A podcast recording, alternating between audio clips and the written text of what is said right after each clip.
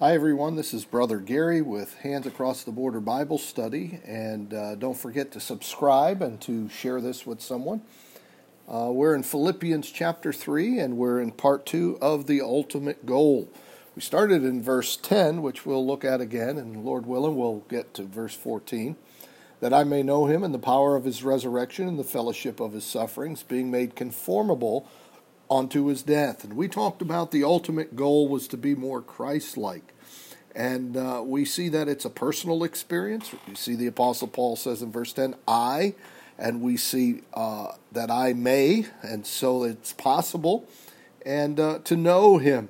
And that means to understand clearly. And so uh, he wants to get to know Christ even better than he knows him now. And so the only way that's going to be is if we yield ourselves and uh, he begins to do more work in our lives. We should never be satisfied with our walk with Christ. We should always want to be more Christ like.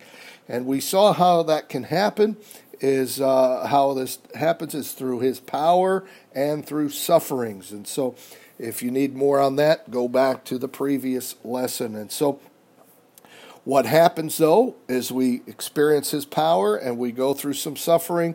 We see the latter part of verse 10, we wind up Christ like, conformable, which means to resemble, to comply with, to live or act according to. And so it's not something that you and I can uh, make up and just follow some formula. It is just living the Christian life, yielding ourselves to Him, and as we do that, as a, as we are obedient to Him and His Word, then uh, we see the power of God working in our lives. We see some things that are falling apart in our lives, but then God uses that for His glory.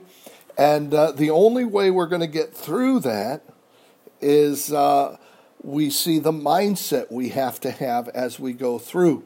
And He says in verse 14, I press toward the mark for the prize of the high calling of God in Christ Jesus.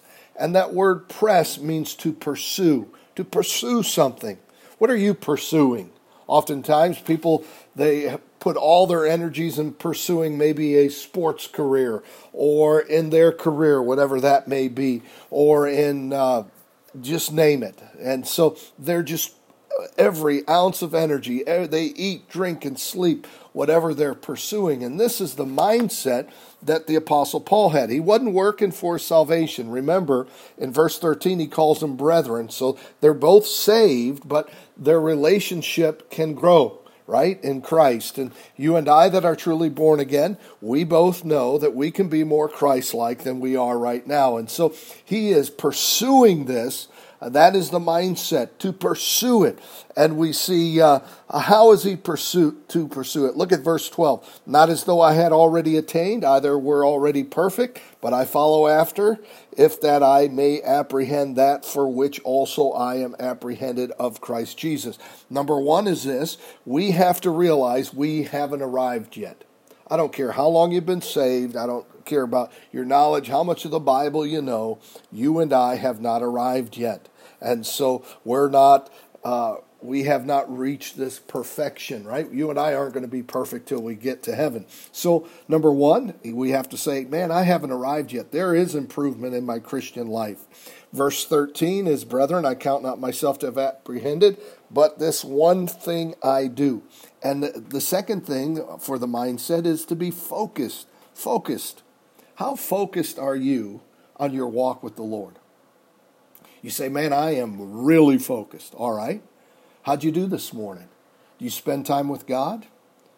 Have you prayed? Have you talked to Him? Right? We talk to God through prayer. He talks to us through His Word. And so, how much time have you spent with Him? Well, you know, I'm just really busy, so you're not that focused, are you? What is more important than your walk with God? Because if you and I are Christ like, man, we'll be the right husband, we'll be the right employee, we'll be the right father, we'll be the right, you know, brother, whatever, sister. And so the key is, is to stay focused. And then verse 14, I press toward the mark for the prize of the high calling of God in Christ Jesus. Determined. Determined. I am pursuing this with every fiber of my being. I'm just going to yield myself. I know that I haven't arrived yet. I'm going to focus on my walk with God and everything else will fall into place.